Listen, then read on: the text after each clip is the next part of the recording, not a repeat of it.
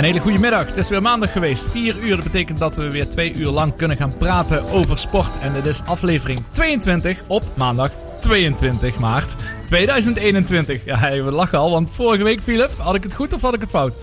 Jij had het goed. Ja. Er zat ergens nog een 21 in. Ja, precies. In Maar dat was dit 2021. jaar, ja. Maar hij was goed aangekondigd. Maar mooi dat je er weer bent. Eh, heb je er weer zin in? Veel Ja, sport tuurlijk. gezien? Niet al te veel, want ik had ook zelf nog eh, bepaalde dingen te doen. Maar gewoon het eh, normale, zeg maar. In ieder geval veel sport om over te praten. En we hebben ook weer Mhm. een eh, studiogast.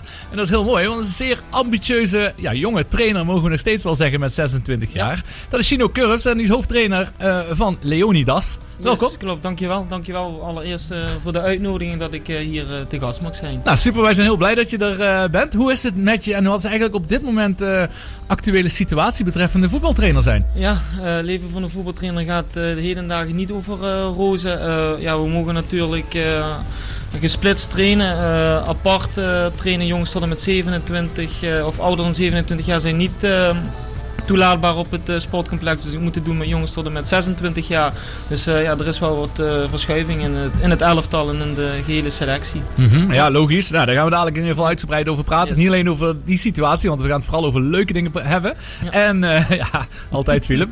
Sport is altijd leuk om over te hebben. Maar in het geval van Gino gaan we het over leuke dingen hebben. Niet alleen over corona. En met name ook wat je ambities zijn en Wat zijn dergelijke. verrassingen dan voor mij? Eh, nee, maar we gaan eh, de sport natuurlijk terug, eh, op terugblikken van de afgelopen week. Want er is toch wel veel gesport. We hebben zelfs een beetje livesport weer vandaag. Want de Ronde van Catalonië is begonnen. Een wielerkoers, zevendaagse wielerkoers. Met echt hele grote namen. Waar heel veel geklommen gaat worden. Daar kunnen we straks even over hebben. Daar wordt nog eh 45 kilometer moeten daar nog gefietst worden. En er is zelfs een FA Cup wedstrijd dadelijk tussen Manchester City en Everton. Die start om kwart over vier. Nou, die houden we voor jullie ook wel een beetje in de gaten. Maar vooral kijkende en praten ook met Gino over zijn tak van sport. Dat doen we zo dadelijk na onze openingsplaat. En dat is eh, The Boys Are Back in Town van Thin Lizzy.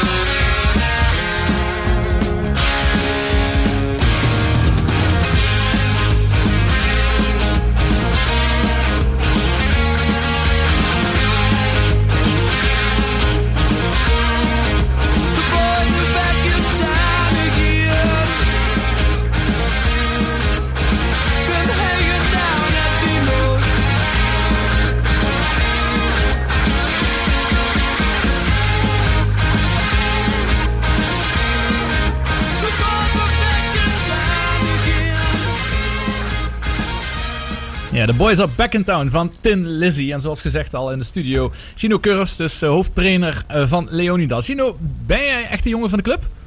Eh, van, van Leonidas? Ja? Nee, ik kom, eh, oorspronkelijk kom ik uit Bergen ter Beleid. Het is wel dezelfde clubkleur, eh, zwart-wit. Dus daar heb ik niet veel in, in hoeven te veranderen. Maar eh, nee, ik kom eh, niet, van, eh, niet van Maastricht. Ik kom eigenlijk ja, in een boerendorpje, Bergen, Bergen ter. Ja.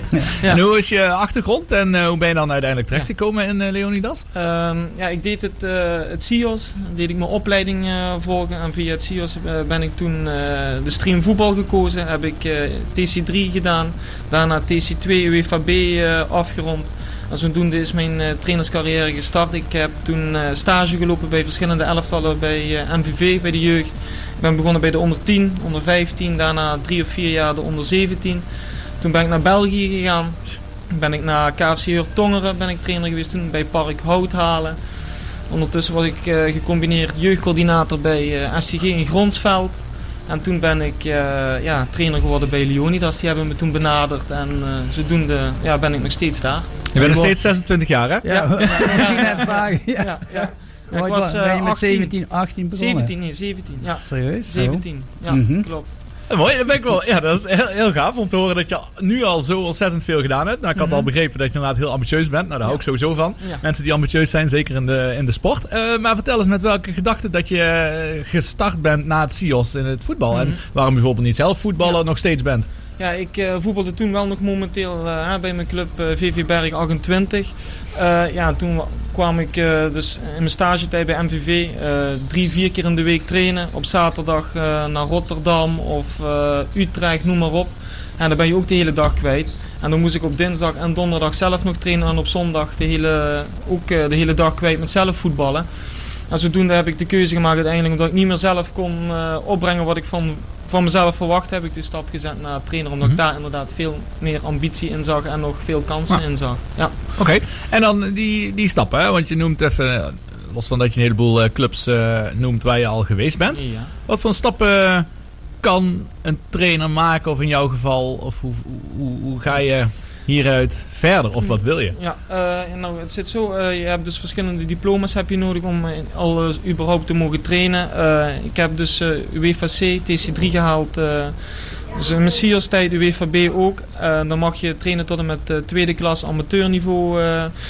Door heel Nederland. En eh, ja, verder is het vervolgens UEFA A. Dus eh UEFA traject, dan ben je coach, assistent betaald voetbal. En dan mag je tot en met de hoofdklas eh, mag je trainen. Mhm. En het gevolg, vervolg daarvan is coach betaald voetbal. Dus het zijn eigenlijk nog twee hordes die ik moet zien te doorlopen om eh, uiteindelijk mijn doel eh, te bereiken. Ja, dus dat is wel duidelijk een ambitie van dat je. is uiteindelijk- wel mijn ambitie. Ja, heel cool. En hoe lang, ja, dat is misschien gevaarlijk als mensen luisteren van Leonidas, maar hoe Mhm. lang zou je dan eh, trainer van Leonidas kunnen blijven? Kunnen blijven. Ehm, nee, de mensen van Lyon dat zijn op de hoogte van mijn ambitie. Daar hebben ze mij denk ik ook voor aangenomen. Ehm, alleen, ja, natuurlijk nu door corona zijn het al twee verloren seizoenen geweest. Dus wie weet wat het uiteindelijk heeft gebracht. Maar ik heb het uitstekend naar mijn zin. Eh, anders had ik mijn contract ook niet verlengd. En eh, ja, wie weet wat de toekomst brengt. Als we stel we mogen promoveren of er is iets, zal ik nog eh, misschien volgend jaar ook deel uitmaken van de jongens. Komt er een mooi aanbod. Ja, dan Mhm. zal ik daar ook over nadenken. Want ze weten mijn ambitie. Dus dat is Ah. eigenlijk ja, iets voor in de toekomst wat ik niet kan bepalen tot nee. nu toe. Ja, Jullie spelen nu welke klasse? vierde. Vierde. De vierde klasse. Je komt uit de derde Ja, klasse. voordat ik, eh, gezeten. voordat Ja. ik kwam eh, zijn ze helaas gedegradeerd van de derde naar de vierde. En eh, het eerste seizoen stonden we gelijk bovenaan. Ik, we waren 13 wedstrijden op rij ongeslagen. We haalden de eerste periodetitel. En toen kwam corona. Ja, en die, ja oké, duidelijk wat er natuurlijk gebeurt betreffende het voetbal in de coronaperiode Ja. op amateurniveau. Nou, dat weet iedereen wel ondertussen. Maar heeft dat voor jouw ontwikkeling ook eh, stilstand betekend? Of kun jij toch wel bepaalde opleidingen, cursussen blijven volgen? Ja, je kunt je natuurlijk wel, eh, je moet als eh, trainer zijn, dan moet je, eerst was het om de vijf jaar, nu om de drie jaar moet je eh, licentiepunten bijhouden. Dat kun je doen door volgen van coachings of workshops. Die kun je natuurlijk wel volgen. Dat was natuurlijk nu in deze tijd, werd er wat meer webinars aangeboden, die heb ik natuurlijk gevolgd. Anderhalve meter trainingen organiseren. Dus dat is ook nieuw voor de trainer. Omdat je normaal gewoon gewend bent om eh, lekker met z'n allen aan afstanden, maakt niet uit. Ja, en daar eh, ben je nu als trainer inderdaad eh, op geweest. En daar zul je mee moeten ja, dealen. En Ja. ja. kun je daar je in ontwikkelen. Alleen denk ik wel inderdaad, misschien was ik wel alweer verder geweest als het twee Hmm. volle seizoenen waren geweest. En eh, ik me ook Dat aan persoonlijk. Leonidas had kunnen laten zien. Ja. Ja. Mhm, ja. En dan wat mij nog een beetje aan het voetballen kleeft, of in ieder geval het trainerschap. eh, het lijkt erop dat bijna alle trainers zelf op heel hoog niveau gevoetbald moeten hebben. Iets waar ik het zelf totaal niet bij eens ben. Ik omdat niet, ik, trouwens. nee, dat dacht ik al dat je dat zou gaan zeggen. Maar ik zie het ook in andere sporten. Hè, en en, en ik, als ik even naar mezelf kijk, ik ben ook coach tegenwoordig. Mhm. Maar ja, dat is niet omdat ik een goede speler dan ben geweest. Eh, dat is wel een voordeel, maar het is niet hetgene waar het om draait. Want tussen spelen en coachen is het gewoon twee totaal verschillende dingen. Maar Nou, ik heb ook mijn mijn info gedaan. Ik heb wel begrepen dat je wel een goede tennisser was. Ja, Eh, tennis wel, maar ik geef geen tennisles oh, meer. geen tennisles niet. Nee, ik geef golfles nu Golfles, tegenwoordig. Ja, en ik zie mezelf inderdaad nog steeds wel als een hele goede tennisser. Geweest dan met Ja, name. ja. Maar ik zie mezelf niet als een heel goede golfer. Maar ik ben inderdaad wel golfleraar. Ik, ik Mhm. kan fatsoenlijk golfen. Anders kun je niet eens trainer worden. Zelfs met voetbal natuurlijk. Ja. Maar het is niet dat ik op internationaal niveau eh, gespeeld heb in de golfwereld. Wel in tennis, maar in het golf niet. En dat zie je bij het voetbal natuurlijk ook Ja. vaak komen. Wat is jouw eh, idee daarover? Maakt het jou ook moeilijker voor jou juist? Ja, dat is denk ik wel. Hè. Ik eh, kom eigenlijk helemaal van onderaan de put. En dan moet je steeds omhoog klimmen. En eh, ja, andere mensen die bijvoorbeeld al ja, op hoog niveau hebben gespeeld, die hebben natuurlijk wel al een bagage van trainers die ze hebben gehad, waar ze zijn geweest. Hè. En ja, ik denk wel dat voor een trainer als ik, ja, met eigenlijk compleet geen achtergrond. eh, ik heb vroeger in de jeugd inderdaad bij MVV gespeeld, maar dat that's it. En ik eh, ja, denk wel dat dat een hardere en langere weg is inderdaad om af te, om te volgen dan andere trainers die op hoog niveau hebben gespeeld. Ja. Daar ben ik het wel mee eens. Maar dat is wat je zegt, dat maak je geen slechtere of betere trainer Precies. als je op hoger niveau eh, Ja. gespeeld hebt. Maar het is toch wel een kleine trend in de eredivisie. Jongere trainers, dat zijn vaak geen eh, excellente voetballers geweest. Hè? Nee, nee. Ja, je Dus- ziet in Duitsland is het wel eh, wat meer toegankelijk. En eh, ja, je ziet nu ook wat dat brengt. Hè. Bijvoorbeeld Nagelsman, die was eh 8 of 29 toen die begon. Ja, die staat nu gewoon al aan de, aan de top van, van, de, van de trainers. Ja. En je ziet in Duitsland, nu als je naar de Champions League kijkt, eh, van de vier clubs zijn er vier de Duitse trainers. En ze beginnen daar al jong. Dus daar is ook wat over te zeggen hier eh, in Nederland. Dus ik zou zeggen, ja, geef wat meer de jeugd de ruimte. En kijk Mhm. niet alleen naar de voorkant, maar kijk ook naar de inhoud en de potentie van, eh, van de Mhm, persoon die ja. voor je zit of voor je hebt. Ja. ja. Ah, mooi. Hartstikke goed. Ja, in het kader daarvan heb ik al meteen even een nummertje geskipt. Want ik ga nu draaien Waiting on the World to Change van John Mayer. Want dat vind ik eigenlijk wel heel mooi hierbij passen. Dat gewoon die wereld, en zeker die voetbalwereld in dit geval, eh, best wel een beetje mag eh, veranderen. En juist moet kijken naar de goede trainers en niet naar goede ex-spelers. Me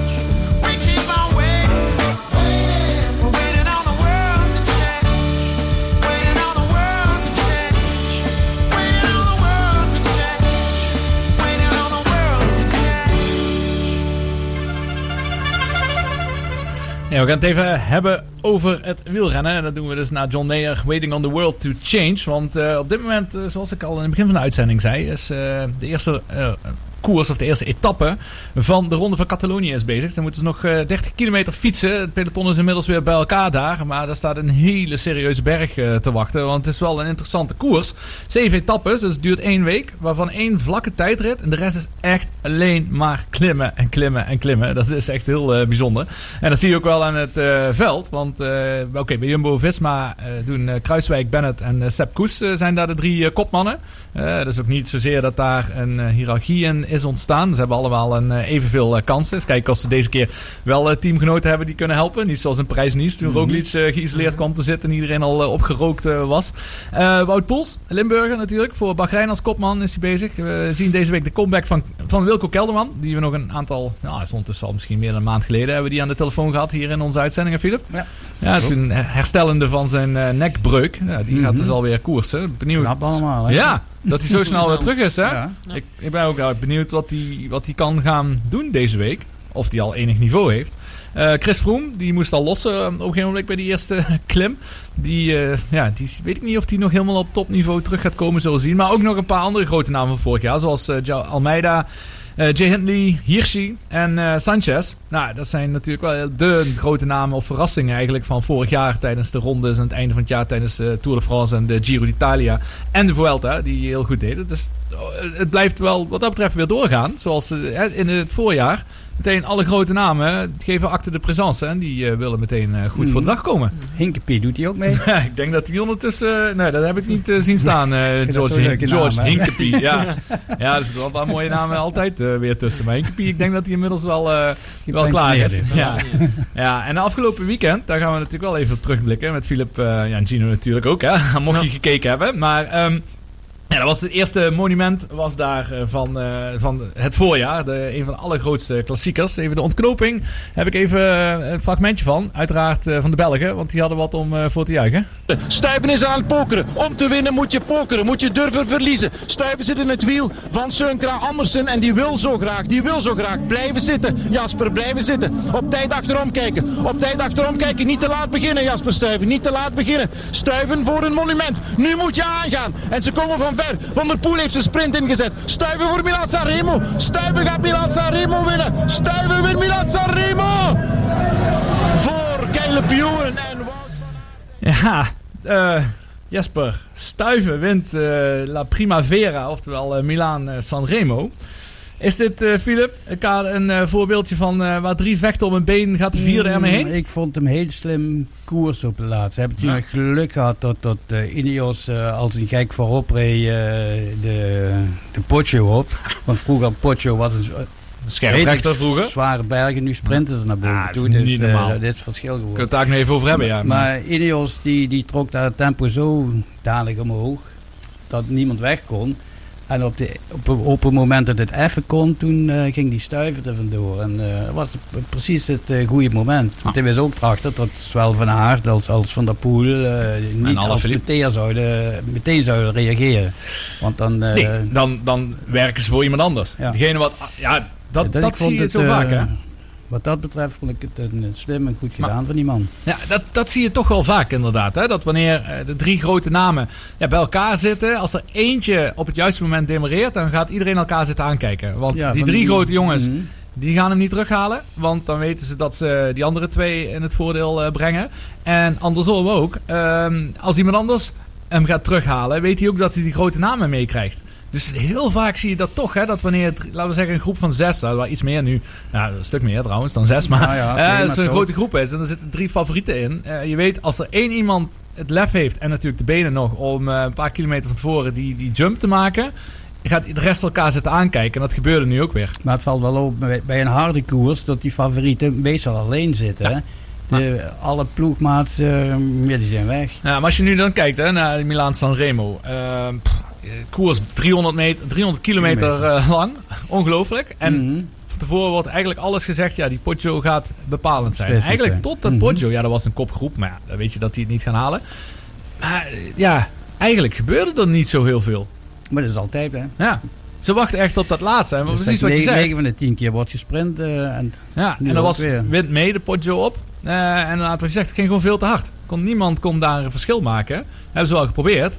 Uiteindelijk, maar ja, dat lukte niet. En dan kan het zomaar zijn dat er een heel verrassende winnaar eh, over de streep komt. Ja. Ja. In onze tijd was dat anders, hè? Ja. Want bij elke berg waar wij tegenkwamen was het spotshow, hè? En dan gingen wie de eerste boven was. Met Ja, ja. Dat is wel heel lang geleden is dat, Heel hè? lang geleden. ja, inderdaad.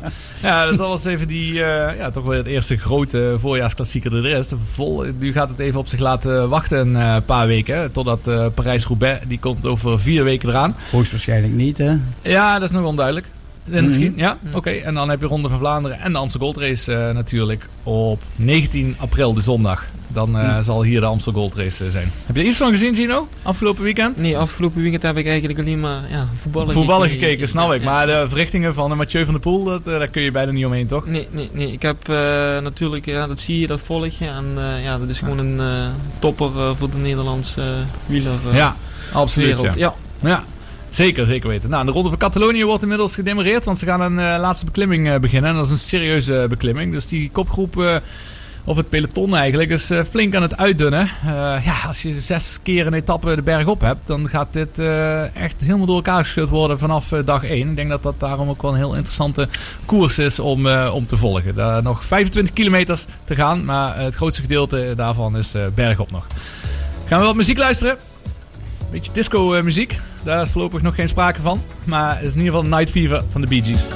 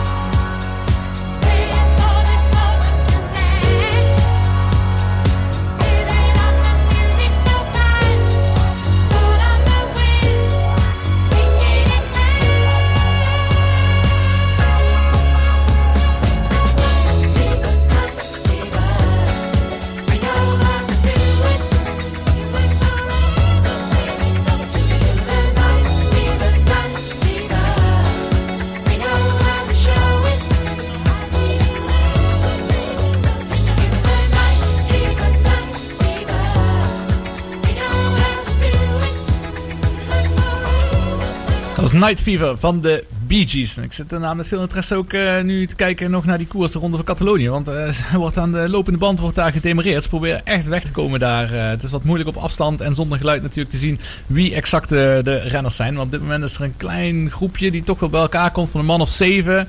Nou, die komen weer steeds meer bij elkaar. We waren net het proberen te demareren, maar het zit weer allemaal bij elkaar. Dus niemand wil ze echt laten gaan. Maar een man of vijf, zes zit daar weer voor. Die ja, echt het ballen uit een broek aan het eh, fietsen zijn. Met eh renner van Bora bovenaan als eerste. We daar eens kijken wie dat is. Zal toch niet Wilco Kelderman zijn? dat denk ik eh, bijna niet. Maar we gaan het in ieder geval weer hebben over voetbal. Want afgelopen weekend was het natuurlijk een vol programma. En dan met Chino wil ik het vooral eens even hebben. eerst over de Limburgse clubs. Want dat was redelijk uniek.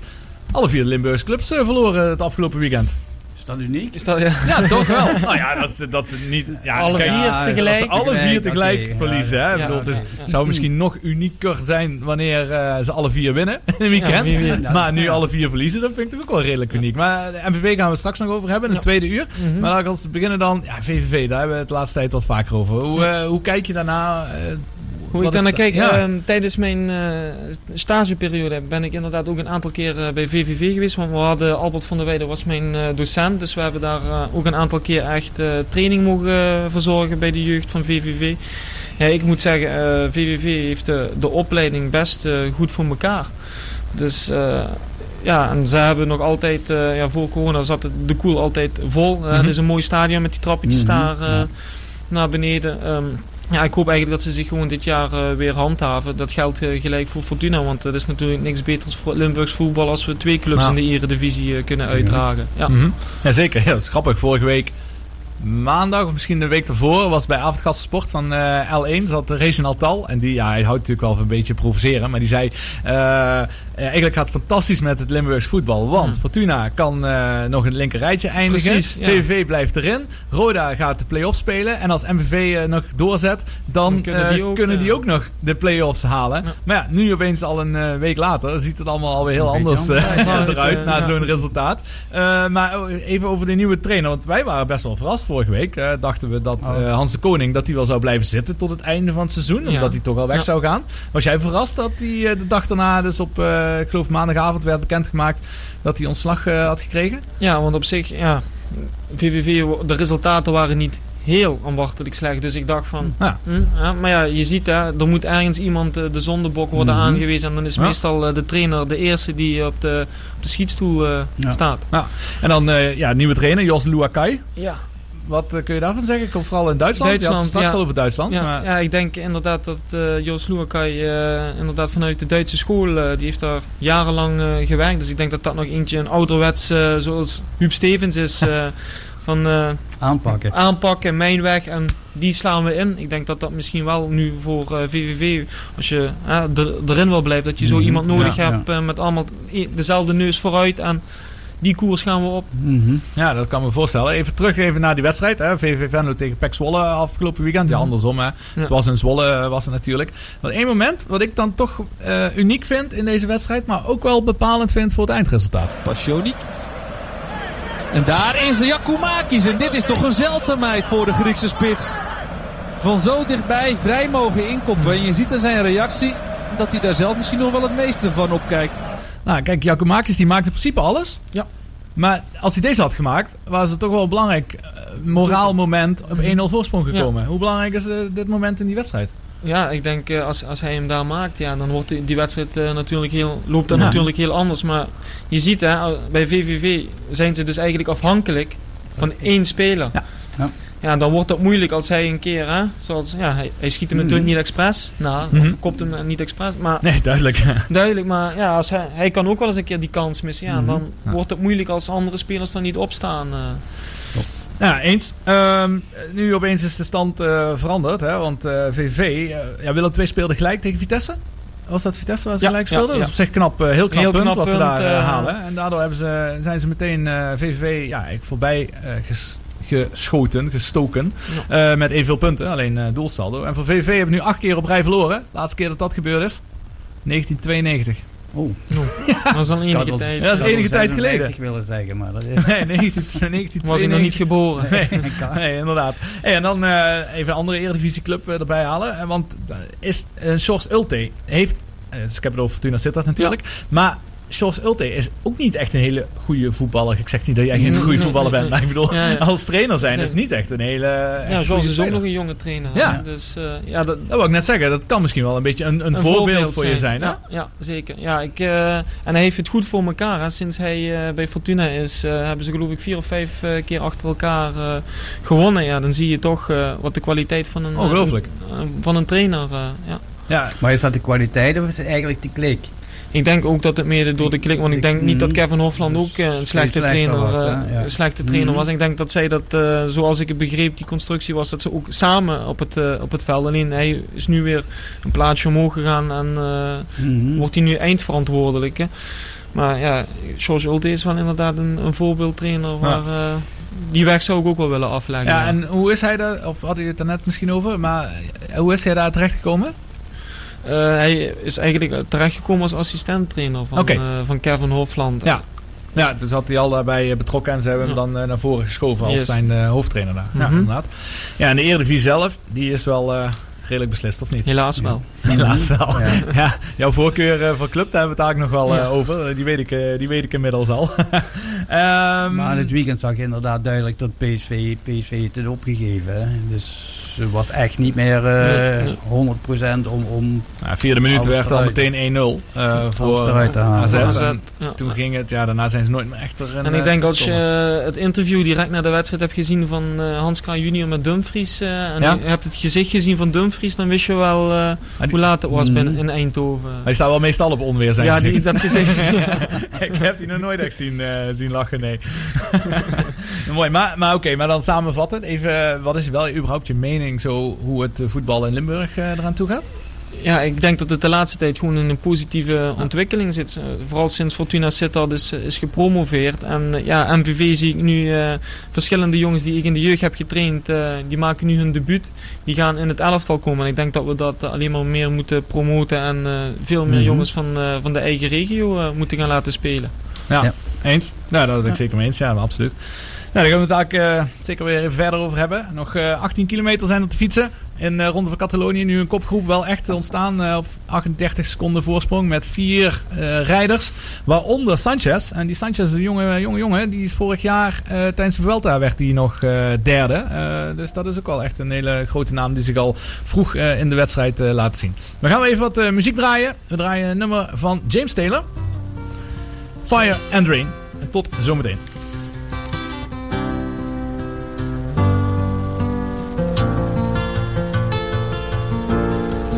Just yesterday morning, they let me know you were gone.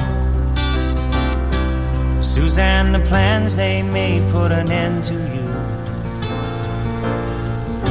I walked out this morning and I wrote down this song. I just can't remember who to send it to. I've seen fire and I've seen rain. I've seen sunny days that I thought would never end. I've seen lonely times when I could not find a friend. But I always thought that I'd see you again.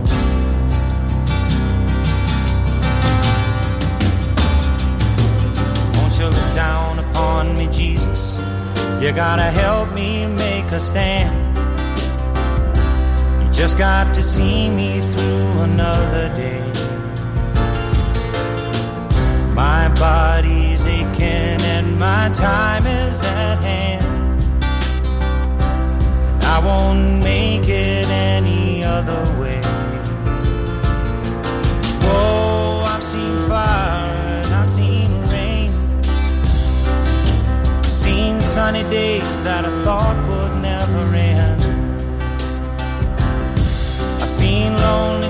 when I could not find a friend. But I always thought that I'd see you again.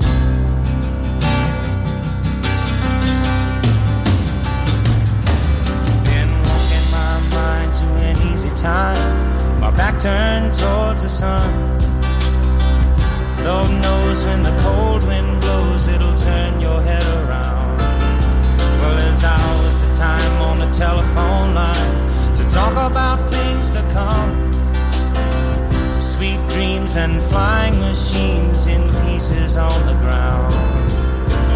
Oh, I've seen fire and I've seen rain.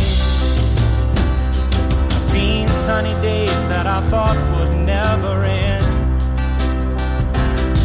I've seen lonely times when I could not But I always thought that I'd see you, baby, one more time again now. Thought I'd see you one more time again. There's just a few things coming my way this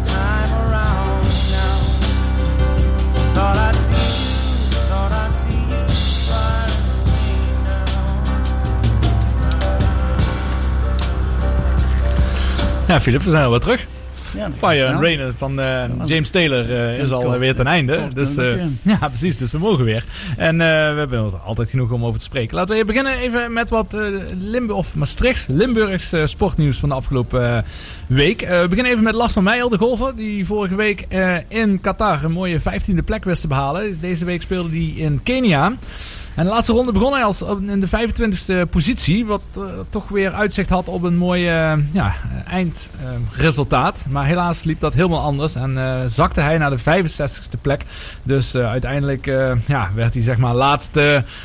Een van de laatste spelers van het week, die het weekend gehaald hebben. Want eh, ieder weekend eh, gaan 65 mensen gaan, plus eh, gelijke eh, gaan door naar het weekend. Eh, dus helaas niet eh, het resultaat wat hij na drie dagen opgehoopt had. Deze week krijgt hij een nieuwe kans. We spelen weer opnieuw in Kenia. Op dezelfde baan ook weer. Dus Oh, twee weken achter leuk. elkaar. Ja, is natuurlijk ook wegens corona. Ja, moeten ze ook, eh, net zoals met Formule 1 vorig jaar. Dat ze dan twee keer achter elkaar bijvoorbeeld in Oostenrijk rijden. Dat is natuurlijk in de golfwereld ook op dit moment eh, aan de hand. Dan Bo Ummels. Eh, Nederlands kampioen, eh kampioen op de marathon. Eh, die heeft eh, meegedaan aan de marathon in Dresden. En misschien weet je nog Mhm. dat we toen Maya Kingma hier te gast was. En met Roel Wijminga de marathon lopen. Dat was ook zijn eh, eerste marathon. Zij heeft aan een persoonlijk record gerend op de halve marathon. Hoewel zij normaal natuurlijk de hele marathon eh, loopt. Met eh, 22 seconden heeft ze die maar liefst verbeterd. Zo.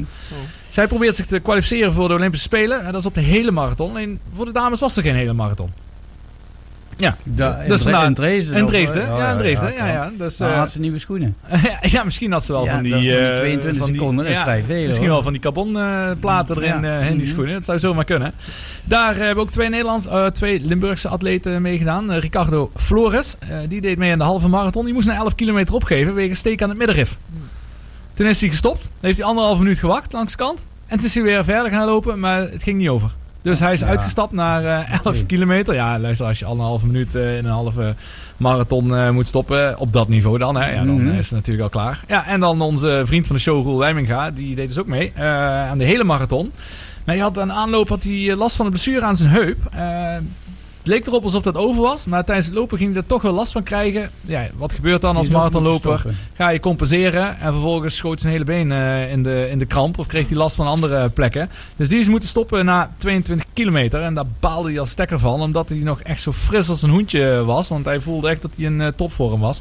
Maar ja, wanneer je blessure hebt, eh, zeker als marathonloper, dat, dat kun je gewoon niet eruit lopen. Dat zou een heel slechte woordkeuze zijn hierin, maar eh, ja, dat gaat gewoon niet eh, gebeuren. Eh, ja, dus, dus helaas eh, voor hun eh, niet een allerbeste resultaat daar. En nog een ander nieuwtje wat ik wel eh, grappig vond, maar niet leuk, is dat het EK Indoor in Polen, het succesvolle EK Indoor van Nederland, eh, heeft toch maar liefst Mhm. eh, 51 eh, coronabesmettingen Oh, ja. opgeleverd. Mhm.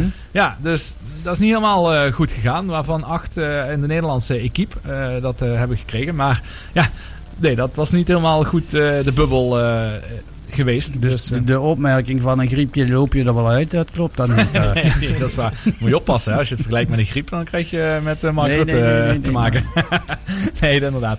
Ja, als dan nog eventjes wat anders over voetbal, Gino, had ik net over. Want ik was even ook aan het kijken naar wat andere landen. Omdat we overal zo langzaam binnen de laatste tien wedstrijden van het einde van het seizoen komen. Terwijl Everton en Manchester City in de FA Cup, de kwartfinale, en na een half uur spelen nog steeds 0-0 is. Dus daar valt niet veel over te melden. Maar laten we eens beginnen met eh, La Liga. Eh, want ja, Barcelona, die ja, iedereen heeft gewonnen daar. Ja. Maar Barcelona terug op vier punten van Atletico. Geloof het wel. ja, ik denk het ook. Eh, hoe, heb je, hoe kijk je Mhm. daarna, naar die, dat seizoen van Barcelona? Ja, dan zie je toch dat eh, de aanhouder wint. Hè? Ronald Koeman heeft eh, gewoon eh, ja, zijn visie doorgedrukt. Ja. En nu zie je dat hij het eh, goed voor de, voor, de, Ja. voor de rit heeft. Want jullie zeggen net van, ja, met Jos Ulte is het inderdaad kwaliteit van de trainer, Ja. et cetera, et cetera. Maar als je nu naar Barcelona kijkt, zou je misschien wel geneigd zijn om te zeggen, dit is echt kwaliteit van een trainer. Ja, dat denk ik ook wel. Kijk, eh, Koeman die was al, al speler natuurlijk, al eh, kwalitatief een leider in het veld. Dus die zette toen al eh, de lijntjes uit. En ik denk dat je dat gewoon ziet. Hè. Je hebt voetbalgochme. En ik denk dat hij eh, dat natuurlijk overduidelijk heeft. En ja, je kan natuurlijk ook als je gewoon een goede speler bent geweest, ook een hele goede trainer zijn. Ja.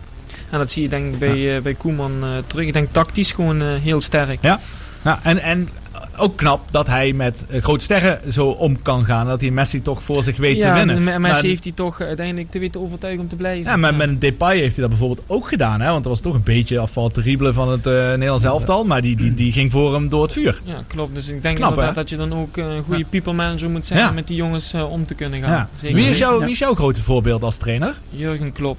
Ja? En, ook, al- en hoe dat zo? Ehm, ja, de manier hoe die langs het veld staat, hoe die met die jongens eh, Ja. bevlogen is, de passie. Ja, ik denk dat ik eh, me daar wel aan conformeer. Ja. Ah, cool. Ik eh, sta ook zo langs de lijn. Ben jij liever als je over buitenlands voetbal kijkt? wie is jouw favoriete ploeg? Heb je die? Eh, ja, dan vind ik Liverpool natuurlijk Ja. wel een eh, mooie ploeg. Ook Atletico Madrid. Maar ik vind... eh, ik ben altijd fan van Cristiano Ronaldo. Dus die volg ik. ja, precies. Nou ja, over de Premier League. daar is Manchester City dus natuurlijk nog steeds koploper. En Manchester United staat daar het tweede. Ajax, die zijn natuurlijk de kwartfinale hebben die, bereikt. Die, dat is heel knap, hè? Hoe zij speelden tegen Young Boys. Goede Ja, prestatie. Toch. Ja. echt zwaar overtuigend. Nu tegen AS Roma. Eh, ja, daar liggen denk ik ook wel kansen voor eh, Ajax. Ik, als ik ze zie voetballen, ehm, ja, op de eredivisie nog. Ja, natuurlijk gisteren eh, makkelijke overwinning, maar ik zie bijvoorbeeld ook tegen de wedstrijd tegen Feyenoord zijn ze natuurlijk wel te verslaan. Maar op internationaal, eh, hoe ze zich daar laten zien Ja. en Nederland presenteren, ja, dat is eh, schitterend. Ja, dat is fantastisch inderdaad, ja. Mhm.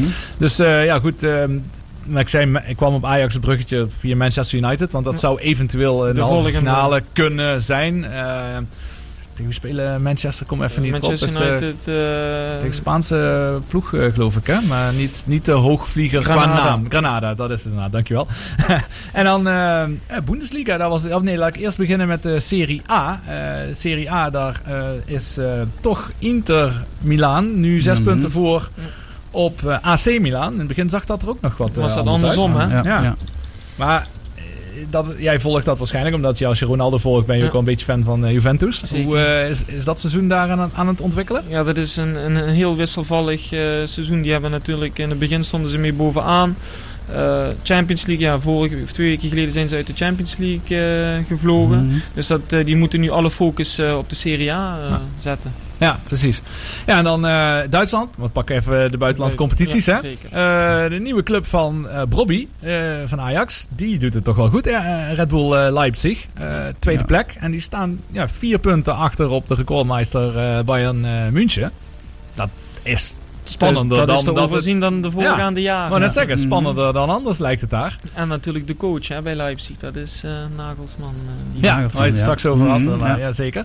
Ja, en dan hebben we nog als eh, allerlaatste... Bos, Bos laten liggen daar een beetje. Ja, hè? die begon heel goed, hè? Ja, bij Ehm, Leverkusen. Ja, die staat nu Ja, zesde ja. inmiddels. Dat is buiten Europees voetbal is dat eh, zelfs, zie ik hier op dit eh, Mhm. lijstje.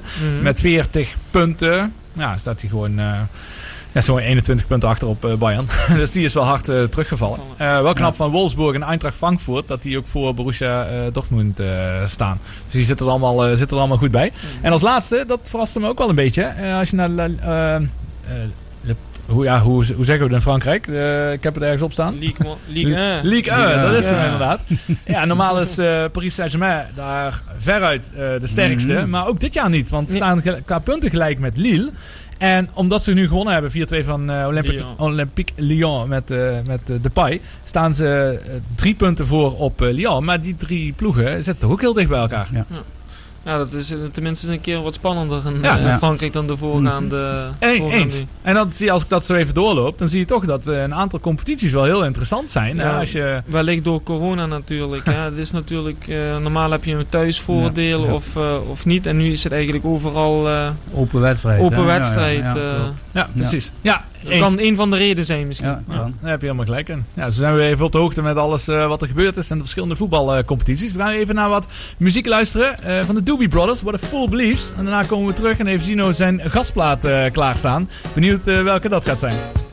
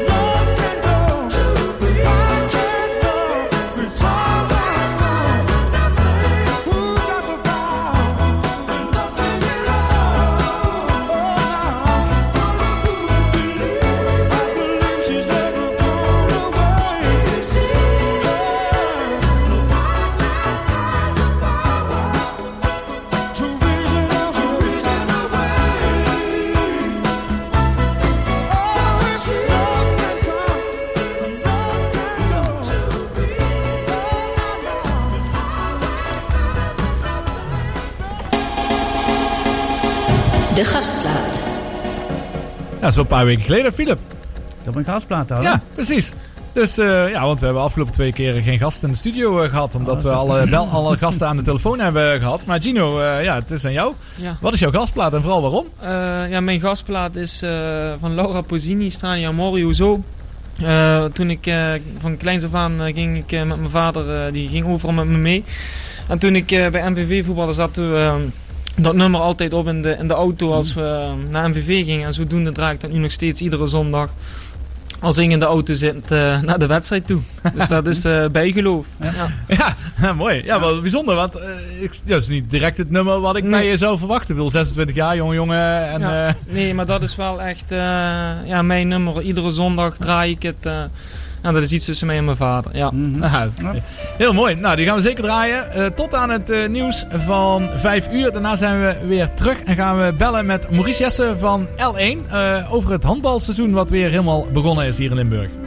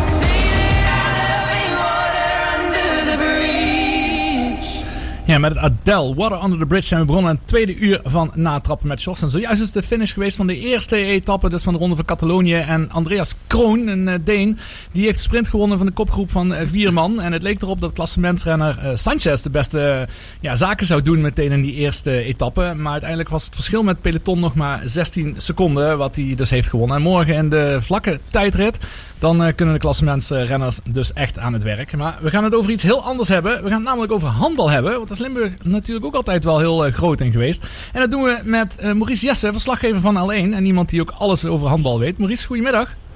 Ja, goedemiddag, Sjors. Eh Maurice, ja, die handbalcompetitie is inmiddels begonnen, maar dat is niet helemaal eh, zonder slag of stoot gegaan. Nee, dat, dat heeft wel wat geduurd. Eigenlijk waren ze die competitie eh, al begonnen in augustus, om het zo te zeggen. De Handbal NL League. Eigenlijk spelen de topploegen in Nederland in de Benen League. En dat is een soort internationale competitie. En dan hebben we het over de heren. Eh, tussen Nederlandse topploegen en Belgische top, eh, topploegen. Alleen ja, rondom het corona eh, lukte dat gewoon niet met dat grensoverschrijdend verkeer, om het zo maar te zeggen. En toen hebben ze besloten om er gewoon een nationale competitie van te maken. En dan de vijf beste ploegen die normaal aan die internationale competitie, de Benelux meedoen, om die onderling in competitie te laten spelen. Eh augustus zijn ze daaraan gestart. Maar ja, die, die lag al snel op zijn gat, om het zo maar te zeggen. En eh, ja, sinds een paar weken hebben ze het gelukkig weer kunnen opstarten. Want ja, de voetbal eh, had al een aparte status in Nederland, om het zo maar te zeggen. Eh, de nationale eh, teams die hadden ook een aparte status van de regering gekregen. Alleen de handballers hadden dat nog niet. Maar die hebben dat uiteindelijk wel gekregen. Dat betekent dus dat zij wel binnen mogen trainen, want daar zat in het probleem. Eh, en ja, gelukkig, die competitie is weer eh hervat, als het ware. Ja, het moeilijke, precies wat je zegt, hè, dat het natuurlijk een indoor eh, sport is, dat maakt het heel moeilijk. Maar even over die eh, eh, de Benenliga. Hoe lang bestaat die? Is dat al lang dat deze Benenliga bestaat? Ja, dat zal uit mijn hoofd een jaar of zes, zeven Oké. zijn. Ja, men, vond toch dat het, het verschil in Nederland eh, tussen de ploegen, het waren altijd een paar Mhm. ploegen die er een Precies. beetje bovenuit eh, staken. En men wilde toch meer competitie hebben. Ze zagen ook dat veel eh, handballers, zeker hier in Limburg, die het goed deden bij Nederlandse ploegen, op een bepaald moment naar België vertrokken. Omdat daar wat dat betreft ja, iets beter betaald werd voor, voor de handballers. Want ja, handbal is natuurlijk nog niet echt een hele volledige profsport in Nederland. Ja, en zo vertrok eigenlijk dat talent. Eh, en natuurlijk om een niveau omhoog te krijgen. Ja, en in België, daar, zitten toch ook een paar hele goede ploegen. Eh, kennen we onder andere. Maar ook hier kort over de grens in Maastricht. Vizé. Eh, dat is eigenlijk een topploeg hoor. Daar wordt veel geld in gestoken. Er wordt leuk handbal gespeeld. En dat zijn echt ploegen die, die kunnen dan in de, de top meespelen met de Nederlandse ploegen. En dan heb ik het voornamelijk op de Limburgse ploegen. Zoals eh Lions uit Sittard geleden. Ja. En natuurlijk Devo uit Panning. Want dat is echt wat dat betreft de Nederlandse top. Ja, dat zijn natuurlijk al clubs met lange naam en faam binnen het handbal, sowieso. Maar je zegt al, ja, er wordt nu een Nederlandse competitie gespeeld met vijf teams. Nou, als je er heel objectief of, of misschien zelfs subjectief naar zou kijken, ligt eraan hoe je het eh, bekijkt. eh, denk je van, ja, dat is wel een hele kleine of eh, magere competitie dan met maar vijf teams. Maar ik kan me ook voorstellen dat zij juist zoiets hebben van, nou, we zijn super blij dat we juist die competitie kunnen spelen. Hoe, hoe leeft dat? Ja, dat eerste, vooral super blij dat ze weer kunnen spelen. En ook wat je al aangeeft, het is een hele kleine competitie. Het is dan ook nog een oneven aantal. Dus men kwam niet helemaal uit. Dat zou namelijk één team iedere keer vrij zijn. Dus vandaar dat ze nog eh Quintus eraan toegevoegd hebben. Eh, als niet-Beneliga club, om het zo maar te zeggen. En dat is de zesde tegenstander. Alleen, die doen buiten mededinging mee. Eh, daar wordt wel tegen gespeeld, competitie tegen gespeeld. Maar de punten en de uitslagen en dergelijke eh, lopen niet door, gelden niet mee voor de competitie. Maar dat natuurlijk om zoveel mogelijk te kunnen spelen Ja. in lege hallen. Want dat is natuurlijk Zeker. wel het probleem. De Ja. Handelbond heeft er wel, ja goed, en, de, en de ploegen zelf hebben er wat dat betreft wel veel werk van gemaakt. Want die ploegen moeten twee keer per week eh, getest worden. Voor de training, een sneltest, of iedereen eh, in orde is, of er niemand positief is. Want ja, binnen zo'n handbal is natuurlijk toch een sport waar je eh, heel erg veel lichamelijk contact hebt. Op het moment dat je daar één persoon hebt die positief is, nou binnen de kostscheren is die hele ploeg positief. En dat gebeurde al in augustus. Toen had op een bepaald moment eh Aalsmeer een positief geval. En binnen no time was die hele ploeg eh, uitgeschakeld. Zat iedereen thuis in quarantaine omdat ze positief getest hadden. Eh, en daarbij ze hebben ook de supporters thuis niet vergeten. Want alle handbalwedstrijden die worden gespeeld in die handbal NL League. worden live uitgezonden Ja. via internet. Elke vereniging is dat, is dat verplicht. Eh, iedereen doet dat weer op zijn eigen niveau. De, de, de ene heeft er echt een schakeltechnicus zitten. Eh, die, die, die hebben daar commentatoren bij zitten. En een vereniging die iets minder financiële armslag heeft, zendt dat gewoon uit met één camera. Dus voor de supporters eh, zijn alle handbalwedstrijden goed te volgen. Nou, mooie oplossing is dat. Absoluut, ja. Ehm daar was eigenlijk ook iets te doen. En ik heb eh, een paar artikelen van jou daar ook over eh, gelezen. Eh, d- Er zou natuurlijk een derby zijn, eh, uiteraard, hè, tussen, de, tussen Lions en Bevo. op een dinsdagavond. Maar dat kwam dan in de weg met de avondklok. En nu is die verplaatst naar een zondag. Maar daar was best veel commotie over. Waar komt die hele commotie vandaan? Of wat is daar misgegaan? Ja, dat, had een beetje te maken met de onduidelijkheid van de regels. Hè? Want ze vallen weliswaar onder de topsportregeling, de ploegen. Dat betekent dus dat ze mogen handballen binnen in de hal, dat ze speciale protocollen hebben. En toen ging men die wedstrijden organiseren, regelen. En Lions dacht, eh, eh, want die, die veel spelers werken overdag nog en het moest door de week gespeeld worden. Dus men had die wedstrijd in de avonduren gepland, acht uur. Want men dacht dat men eh, ja, in ieder geval eh, een topsportregeling had. Men zou buiten de regelingen vallen. Alleen de avondklok, daar had men natuurlijk toestemming voor nodig dat er s'avonds werd gespeeld. En vooral de jongens moeten naar huis. Men had er eh, advies ingevraagd, althans men had een half uur. Toen zei de halve huurder in Sittard, eh, de sportstichting, die zei van, ja wacht even, dat kan niet, want dat is 's avonds, dat geldt die avondklok. Dan ging naar de gemeente, eh, daar ging een ambtenaar naar kijken en die zei van, ja, wacht even, eh, dat kan natuurlijk niet. Ik zou het advies geven om die wedstrijd niet te organiseren, want dat mag niet. Alleen, en toen is men echt naar de regels gaan kijken. De gemeente heeft niks te zeggen over de avondklok. Die avondklok, dat is een, eh, van de grote overheid. Dat komt uit Den Haag. Daar heeft de gemeente niets over te zeggen, van wel of niet, of wat dan ook. De gemeente heeft een mail teruggestuurd, alleen die mail was niet goed opgezet, waardoor Lions dacht dat de gemeente die wedstrijd verboden had. Maar dat was natuurlijk allemaal niet het geval. Alleen, ja, Lions had er op dat moment genoeg van, Bevo ook. Want de spelers moeten natuurlijk op het werk aangeven dat ze eerder vertrekken, dat, dat ze naar die wandelwedstrijd toe gaan. Ehm, dus die zei meteen van, weet je wat, we stoppen ermee. Die wedstrijd gaan we niet op dinsdagavond spelen. We zoeken daar overleg met de tegenstander de Panningen een nieuwe datum voor. En zo zijn ze op die datum in eh, april uitgekomen. Mhm. Ja, dus eigenlijk echt een behoorlijke soap. Ja. En daaraan zie je toch dat men de regels niet heel erg goed weet. En, en ook zo'n gemeente die, die het goed bedoelt, maar dat ook niet heel goed heeft opgepakt. Dat hebben ze overigens eh, wel toegegeven, de gemeente Sittard geleden. Van ja, we hadden dat beter moeten aanpakken. We hebben alleen een goed bedoeld advies willen geven. Maar ja, zo zie je dus. eh, eh, het handbal is nog niet zo ver als, zal ik maar zeggen, het voetbal. Waar ja, gewoon een professionele ploeg is. Dat heeft er ook mee te maken dat een handbal eigenlijk geen bedrijf is. Een voetbalclub kan voor iedere voetbalspeler zo'n eh, formulier uitschrijven. Ja, als werkgever, ja. eh, als werkgever. Ja, een handbalclub is geen werkgever op dit moment. De handbalclub is een vereniging. En die mag dat formeel gezien dus weer niet. Ja, ja, een hoop eh, gedoe en onzekerheid natuurlijk nog in het begin. Eh, maar ja, vooral wat je zegt, het is wel fijn dat er in ieder geval eh, gespeeld kan worden. Even op eh, landelijk eh, gebied, hè, want kijk, de dames in het handbal is natuurlijk al lang, hele lange tijd wereldtop. en zelfs wereldkampioen natuurlijk eh, geworden. Ehm, voor de ja, Limburgse, of de Nederlandse mannen is dat toch wat eh, moeilijker. Maar een Limburgs talent, hè, zoals eh, Kai Smits, die maakte een fantastisch Ja. buzzerbeater vorige week eh, tegen Polen in de EK-kwalificatiewedstrijd. Dat, dat is het ook heel erg spannend. Maar is het Nederlands handbal, zijn die ook alweer aan het opklimmen? Nu ook met wat eh, Limburgs talenten erbij? Ja, er, er, ze hebben op dit moment gewoon een, een hele goede groep daar staan. Eh, wat betreft Nederland. Met heel veel Limburgers. Eh, Ja. Soms wel eens eh, zeven à acht Limburgers die in de selectie zitten. Vergeet niet eh Luc Steins bijvoorbeeld. Die speelt in Frankrijk al een aantal jaren profhandbal. En die zit echt bij de absolute Europese top. Paris Saint-Germain. Dat is echt een topclub. Ja. Die spelen wedstrijden tegen Barcelona. Die spelen wedstrijden tegen Kielce. Dat is een topploeg uit eh, Polen. Die spelen wedstrijden tegen, tegen Duitse ploegen. Eh, Champions League finales. Eh, dus ja, op dat niveau acteert bijvoorbeeld een Luc Steins. Maar ook bijvoorbeeld wat je zegt, eh, Kai Smits en Jorn Smits spelen op dit moment volgens mij uit mijn hoofd bij Hulstebro in Denemarken. Is ook echt top. Eh, ja, en dat merk je. Die jongens trainen elke dag op niveau, op Europees niveau. Eh, die jongens spelen elke week wedstrijden op Europees niveau in hun eigen eh, competitie. Hele sterke landencompetities of bijvoorbeeld in een Champions League duel. En die ervaring nemen ze mee. En dat soort wedstrijden, bijvoorbeeld tegen de Polen of tegen de Slovenen, die je normaal gesproken, of tegen Turkije, die je normaal gesproken verliest, die zien ze nu dat ze gaan winnen. Want net dat kleine stukje in topsport, dat weet je zelf ook. eh 98% daar ben je goed. Maar op het moment Ja. dat je 99% of 100% bent, dat is het verschil tussen verliezen in de laatste minuten of net die winst naar je toe trekken. En zo zie je dus dat ze het uitstekend doen richting die Europese kampioenschappen.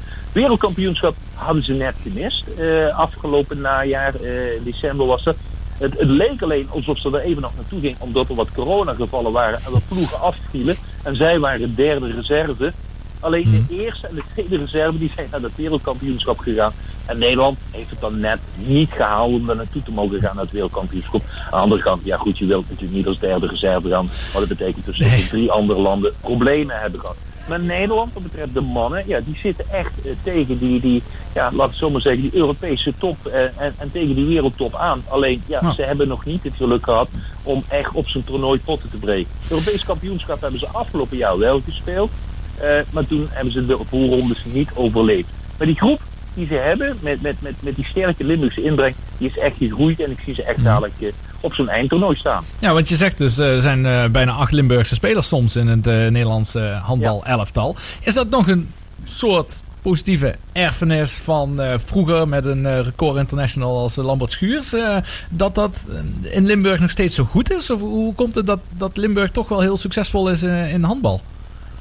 Ja, natuurlijk hebben we hier een paar hele goede verenigingen zitten qua opleidingen. Maar eh, ze blijven niet te lang bij de Lions hangen. Ze blijven niet te lang bij Devel hangen. Prima niveau, want- Ja. eh, eh, Ivo Steins speelt nog altijd land. En, dat ze het, en omdat ze het ook het niveau hebben en dat ze het aandurven om die stap te maken. Ehm, en we hebben natuurlijk niet te vergeten een paar geweldige handelsfamilies in Limburg zitten. Mhm. Denk maar aan, aan, aan die van Smits. Want die hebben ook nog een, een zus. Inger Smit, die speelt bij Dortmund. Ook Champions League eh, spelen die.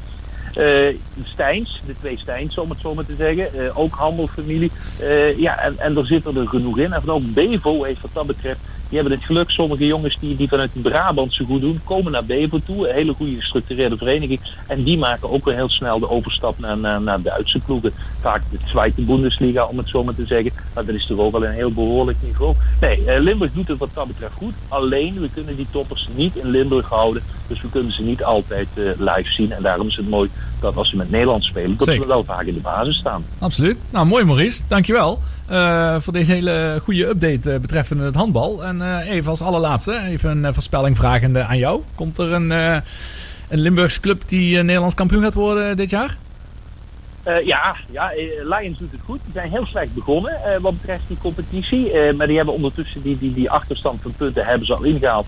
Eh, afgelopen week hebben ze van Hurry Up gewonnen. Lastige wedstrijd was het wel. Maar het laatste kwartier zijn ze overtuigend over Hurry Up heen gegaan. En Bevo doet het natuurlijk ook goed. Ja, het mooiste zou zijn dat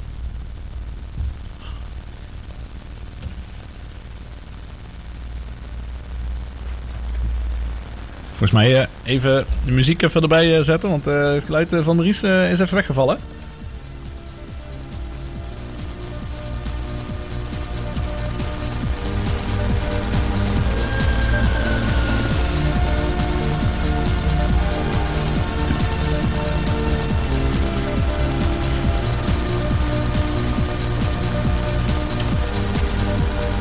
We bellen Maurice heel even terug via een andere lijn. Ja, Joost, ik ben er weer. hè? Ja, goed.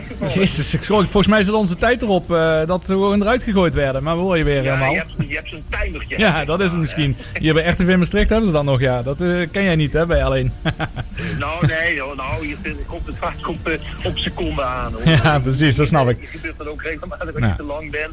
Eh, want ja, goed, eh, het moet natuurlijk wel boeiend blijven. Maar is Dat is zeker niet het. Dat jullie mooie tijd hebben om een duiding te geven. Ja. Dat, dat, is, dat is gewoon heel erg mooi. eh, want ja, goed, eh, ook naar jou luisteren natuurlijk de echte liefhebbers die eh, alles van de goed en de rand willen weten, om het zo maar te zeggen. Zeker, en dat willen wij ook. Maar mooi om te horen van jou. En laat dat, met name de Lions dus, een goede kans maken dus om Nederlands kampioen te worden. Dat zou heel gaaf zijn. En hopelijk volgend seizoen weer gewoon in Beneliga. En ik ja, bedank nogmaals. En ik wens jou heel veel plezier met het, met het volgen van de rest van de handbalcompetitie. Dat gaan we zeker doen. En als er goede uitslagen zijn, dan ben ik weer bij jou te gast. Perfect, spreken we af. Dankjewel Maurice. Hoi hoi. Dank je. Doei doei.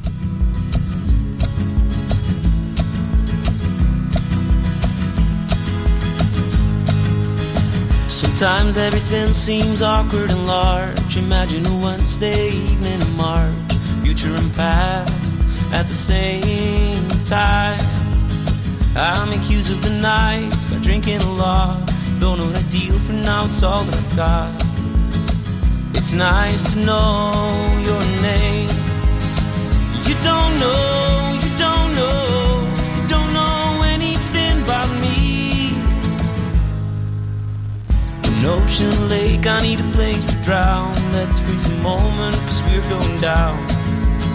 And tomorrow you'll be gone, gone, gone. You're laughing too hard, this all seems surreal. I feel peculiar, now what do you feel? You think that, that we can all. You don't know, you don't know,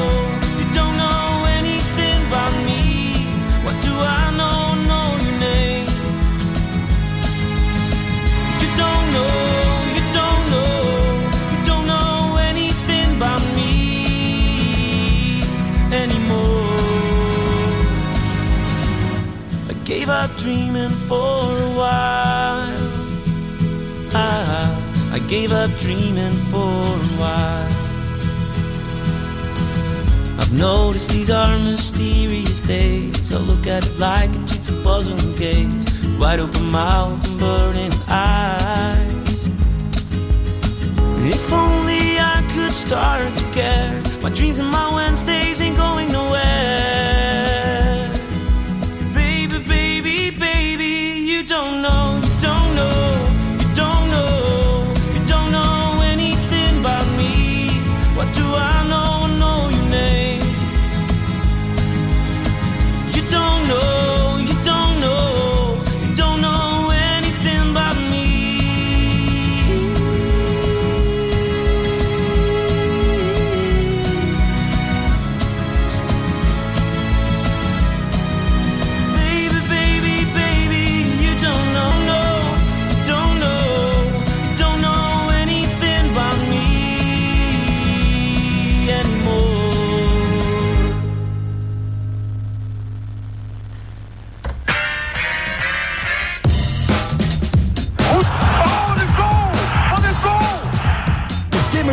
Wat ga je doen?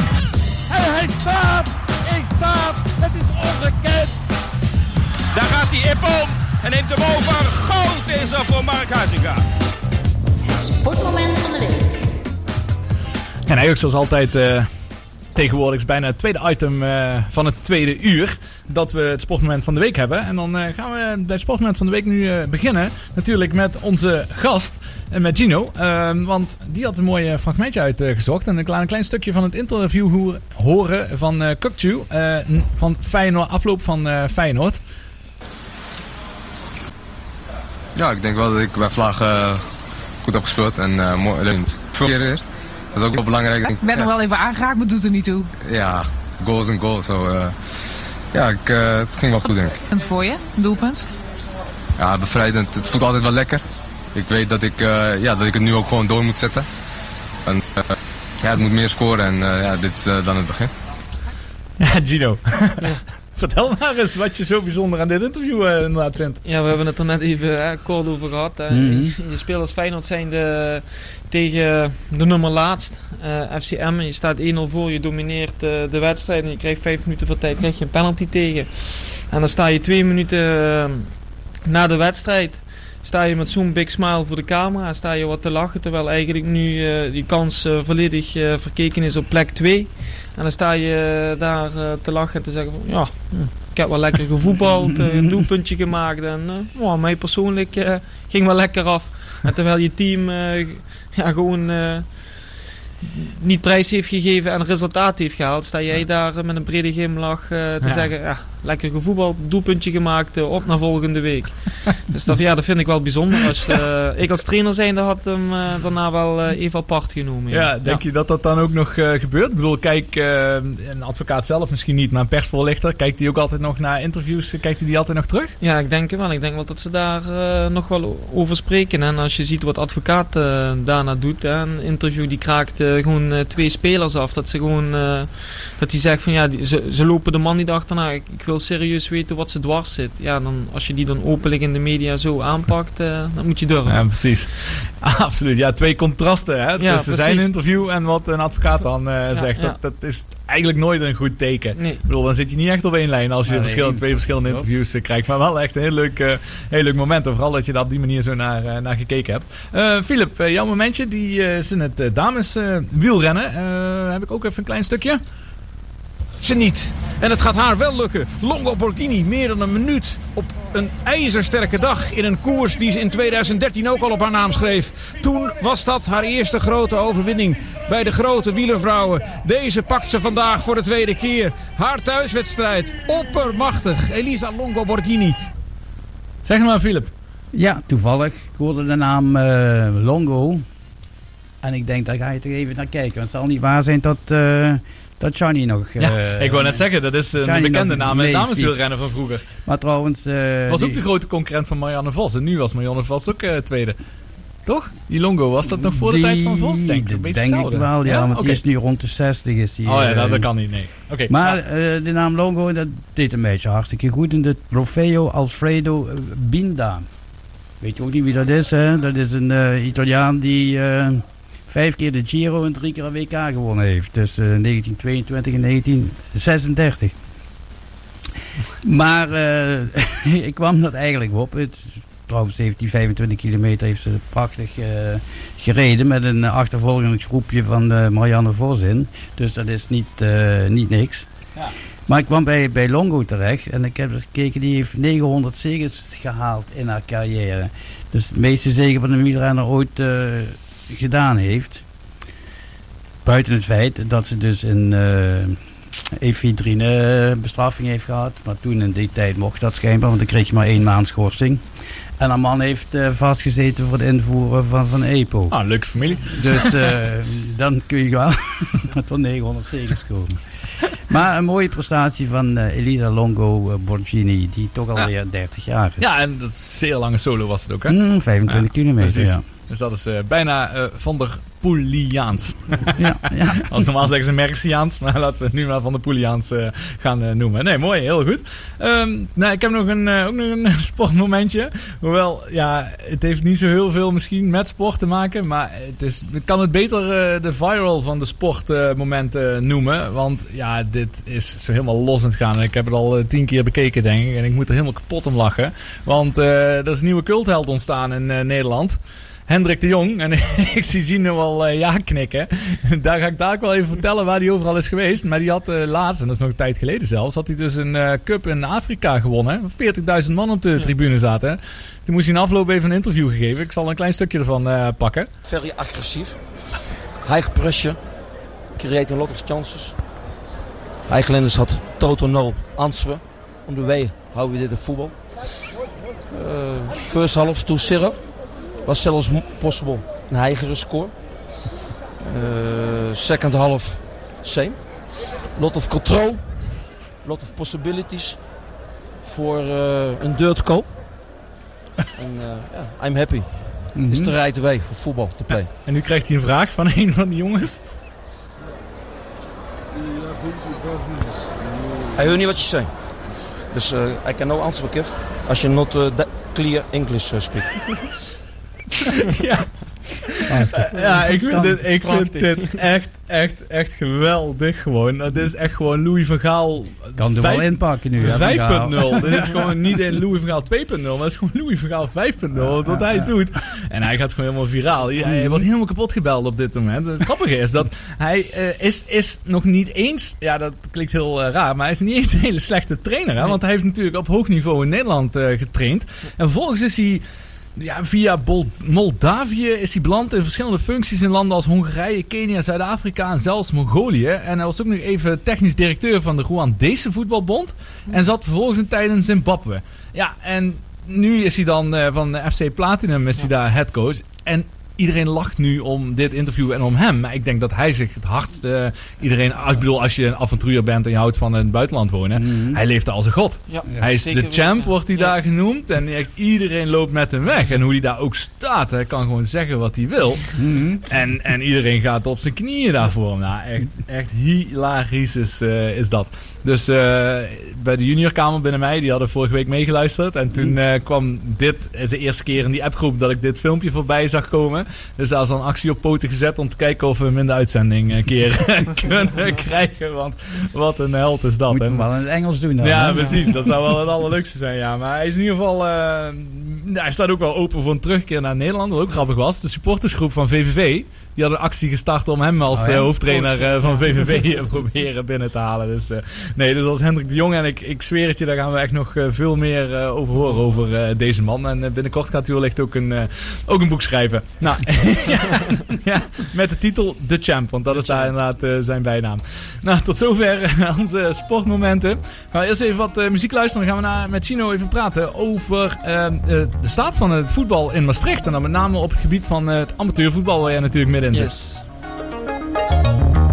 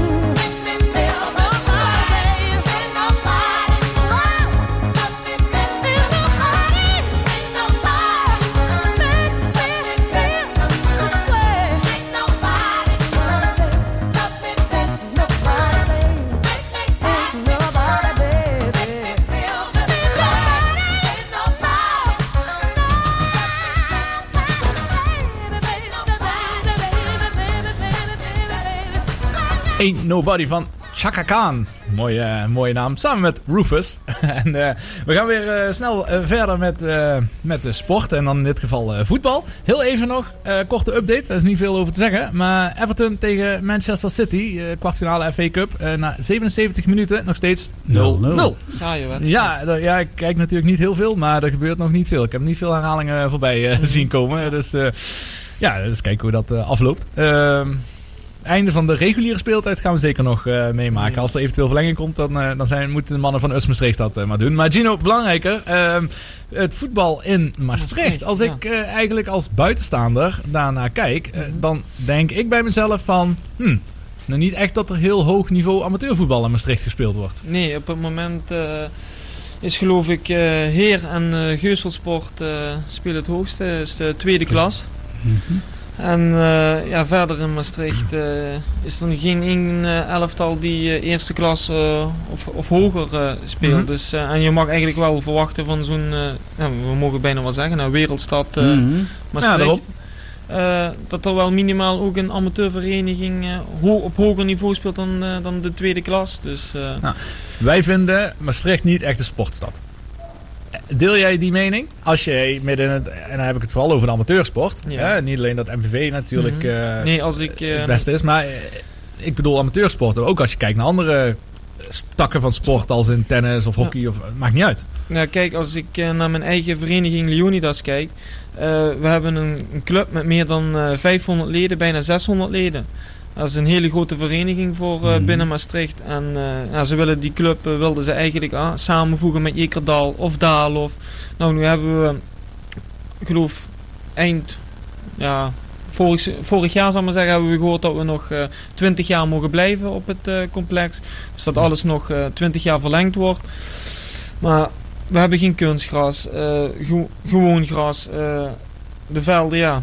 Als je de vele regen valt, dan, eh, dan worden de velden eruit gegooid. Ja, zo kun je eigenlijk toch niet hè, je sport eh, fatsoenlijk beoefenen en eh, naar een hoger niveau tillen. En als ik zie naar bijvoorbeeld naar Heer, naar die accommodatie met hè, dat mooie tribune langs de zijkant. Ja, dat verdient zeker een hoger podium dan, Mhm.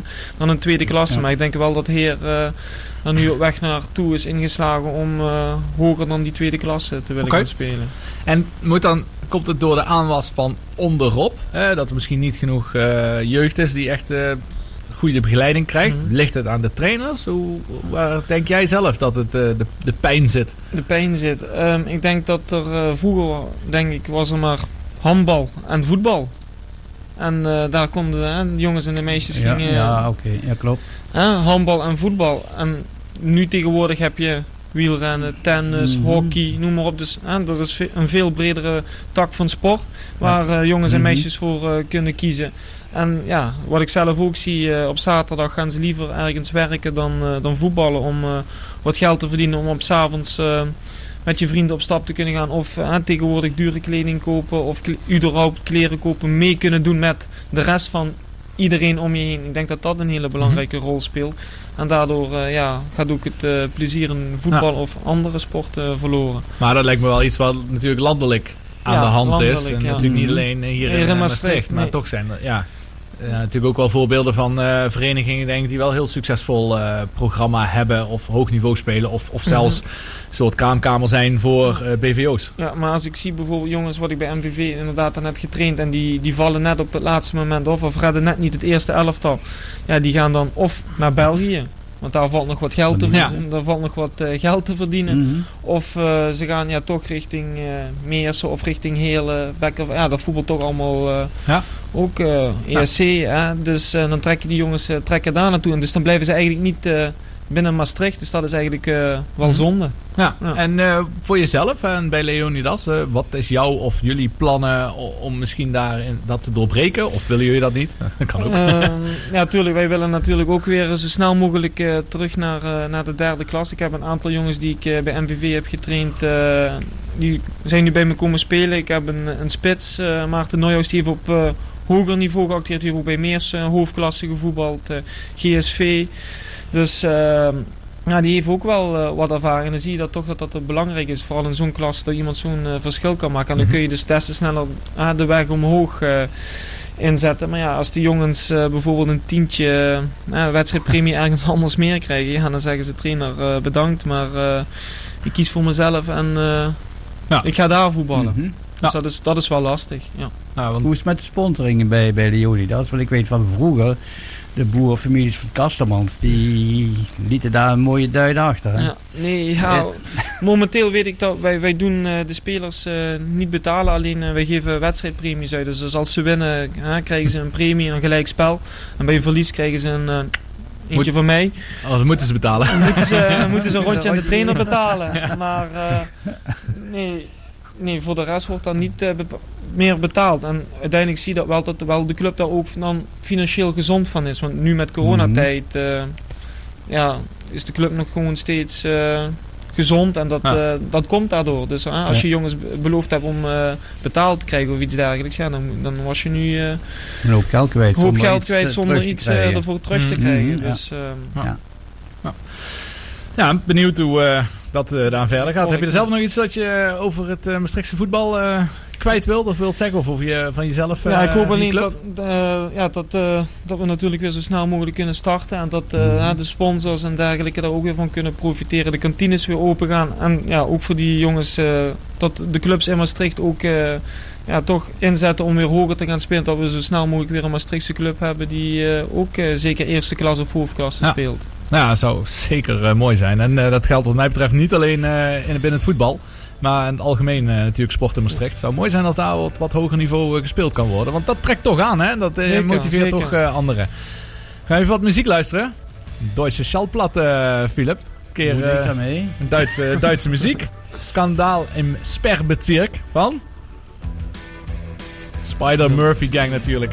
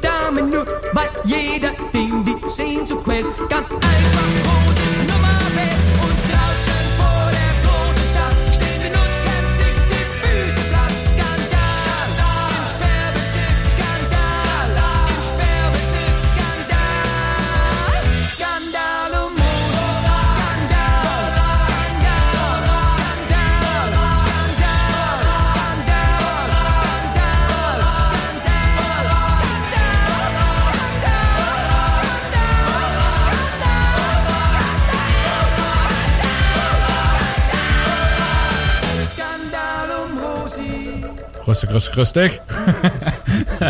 Heel enthousiast daar op het eh, einde, die eh, Spider-Murphy-gang. Was in ieder geval eh, skandaal in uh, Sper Betzierk. En we gaan het weer even hebben over een Maastrichtse voetbalclub. Nou, dan moet je toch eh, nog steeds als, letterlijk als muziek in de oren klinken dit toch, eh, Gino, of niet? Ja, zeker. zeker. Als eh, met jouw verleden natuurlijk eh, bij eh US MVV. Nou, in ieder geval afgelopen... eh, Vrijdagavond was het natuurlijk. Eh 4-3 verloren tegen Jong Ajax uit in Amsterdam eh, was dat. Eh, ja, MVV staat wat dat betreft nu wel weer echt met beide benen op de grond. Want ze begonnen natuurlijk als de nummer 11 eh, van de keukenkampioen divisie aan die wedstrijd. En inmiddels omdat allebei de ploegen om hen heen, en waaronder Ajax, eh, wonnen. De drie ploegen boven hen wonnen allemaal. En staat MVV nu gewoon weer op de 14e plek. Dat kan snel gaan daar. Dat kan snel gaan, ja. Ja, het, zit, ja, het is natuurlijk jammer hè, want het zit super dicht bij Dicht bij elkaar. elkaar, ja. Behalve de positie naar Roda toe. Ja, richting plek 8 is inderdaad een, eh, een 10 of eh, 12, 13 punten nu. Ja. Dus dat is veel eh, om te overbruggen nu. Eh. Ja, dat lijkt erop inderdaad alsof dat net iets te veel is eh, daarin. Want ik ben even aan het kijken. MVV heeft eh, 32 eh, punten. En eh, ja, plek 8, eh, Roda 45 punten. Dus dat verschil is nog steeds eh, 13.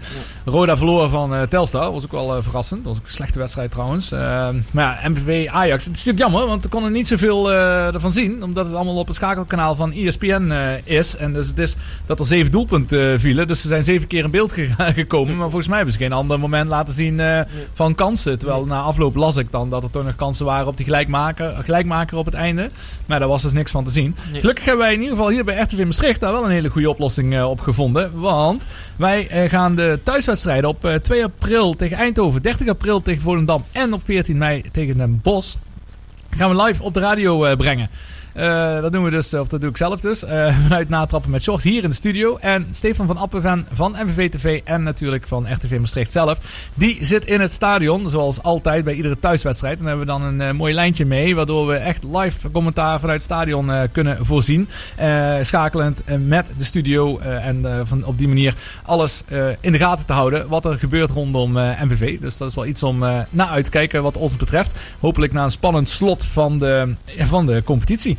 Nog iets anders is dat uh, helaas niet eh, gekozen is tot eh, de keeper van de derde periode. Heeft niet die bronzen bokaal gekregen. Het is puur een kwestie van stemmen. Hij heeft er alles aan gedaan om mensen op hem te laten stemmen. Maar helaas is dat niet gebeurd. En goed nieuws was dat het eerste contract eigenlijk getekend is van dit seizoen voor Marco Kleine. Ja. Die nu een vast contract heeft. Mooi. Ja, ik heb hem zelf getraind. Hij komt ook uit Leonidas. Heeft Ja. die, is die begonnen. Dus eh, ja, dat is wel super leuk voor Marco en heeft het ook zeker verdiend. Ja, mooi is dat. En eh, goed om te zien dat ze inderdaad in die eigen jeugd eh, De kans eh, geeft. eh, investeren. ja, zeker. Of dat ze die Ja. al meteen belonen met vast contracten. Want ja, met Mike Haverkot een paar weken geleden een telefoon eh, gehad hier in dit blokje. Ja, dat was inderdaad wel het ding. Hij, hij eh, is transfervrij dadelijk. eh, Mhm. na, eh, volgens mij eind eh, juni eh, is het. En Ja. ja. er zijn nog geen toen waren er in ieder geval nog geen gesprekken gaande. En dat geldt volgens mij nog voor vele spelers binnen MVV. Dus, dus het wordt een spannende periode betreffende de contracten. Ja, je ziet bij MVV is dat meestal veel eh, huurspelers of één jaar Mhm. eh, komen die jongens maar. Dan, dan zie je eigenlijk ook dat je niet kunt bouwen aan een elftal. Hè? Mhm. Dus ik hoop dat ze nu wat meer inderdaad die jeugd eh, de kans geven. Dat ze daarmee aan eh, willen gaan bouwen voor de toekomst. Ja, precies. Want je hebt nu inderdaad een, eh, goede flow gehad. Hè? Vier wedstrijden op rij Ja, gewonnen. Ja. Oké, eentje verliezen, dat kan. Laten we hopen dat ze het weer oppakken nu. Almere moeten ze volgens Mhm. mij nu vrijdag tegen, tegen spelen. Almere staat op de derde plek. Ehm, nou goed, hè. anyway, het is in ieder geval een goede ehm, flow wat er zat. Zeker. Maar ja, als je volgend jaar met een nieuw team gaat beginnen, dan moet is je, dat weer weer eruit. helemaal, Hè? moet je weer helemaal opnieuw eh, starten als trainer zijn. Ja. En dat is eigenlijk wat eh, de trainer nu ook heeft moeten doen. Je ziet eh, na een verloop van tijd gaan de automatismen Mhm. wel erin zitten. Maar ja, als je dan een paar blessures of iets krijgt, dan valt het natuurlijk weer uit elkaar. Nee, eens. Inderdaad, dat klopt. Ehm, nog iets anders over MVV?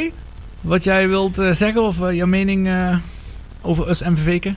Nee, nee ik heb geen specifieke mening. Nee, echt Laten we alleen maar hopen dat ze zo snel mogelijk ja, weer de, de jeugd zoveel mogelijk de kans geven. En ja, een stabiele ploeg worden in de Precies. keukenkampioen divisie. Ja. Ja, in de laatste zeven minuten schakelen we nog even door naar wat overige sport, eh, wat een beetje internationale sport, eh, wat nog interessant was. En dan wil ik toch beginnen ook even over het Nederlands elftal. Want die eh, spelen natuurlijk deze week interlands tegen Turkije, Letland en Gibraltar uit. Die is altijd lastig natuurlijk, Mhm. hè? Tussen alle apen daar nog spelen. Ehm, even, heb je selecties gekeken? Welke naam valt je daar bijvoorbeeld het meest in op? Eh, ja, Sint-Juste, eh, die zag ik ertussen staan, die, die was nieuw. En ja, ik vind het eh, frappant dat Wout Weghorst er niet bij zit. Ja, dat hoor ik inderdaad eh, van meerdere. Ja. En dan, ja precies. Dan Hij heeft toch, geloof ik, in de, in de Bundesliga, dat is geen Mickey Mouse competitie, Nee.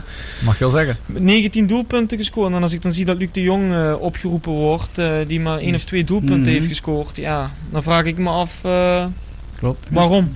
Ja, klopt. Nou, eens inderdaad. En nu ben ik ook even naar die lijst aan het eh, kijken. Maar ik hoorde iets eh, in een vooraankondiging. Eh, Babel, zit hij er nog bij of niet meer? Zal toch niet, hè? Nee, dat dacht ik ook al. Dat zal toch niet. Maar hij zit er inderdaad niet, niet tussen. Dus dat denk ik dat dat toch wel eens een keer tijd wordt dat hij er niet meer bij zit. Maar ja, je hebt wel gelijk. Hè, wat iedereen zegt. Is dat dat toch wel een eh, gemis is dat ja, hij, eh, zeker. dat en ook bijvoorbeeld eh, Noah Lang bij Club Brugge. Als je ziet hoe goed hij Ja, het doet. ja. En hij krijgt Mhm. geen oproep. Maar dat zal misschien ook te maken te hebben met, met Jong Oranje. Die Mhm. ook op weg naar een EK zijn. Ja, precies. Eh, denk je trouwens in Maarten Stekelenburg? Gaat dat eerst keeper worden de komende tijd? Eh, ja, moeilijk. Ik hoop van niet.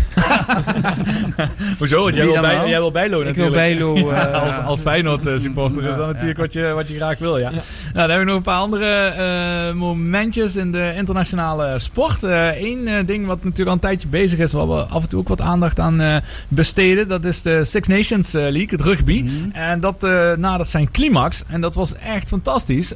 Frankrijk speelde tegen Wales. Wales als Wales, sorry, als Wales zou winnen, dan waren zij eigenlijk zeker dus van de Six Nations. Die staan 30, 27 staan ze voor.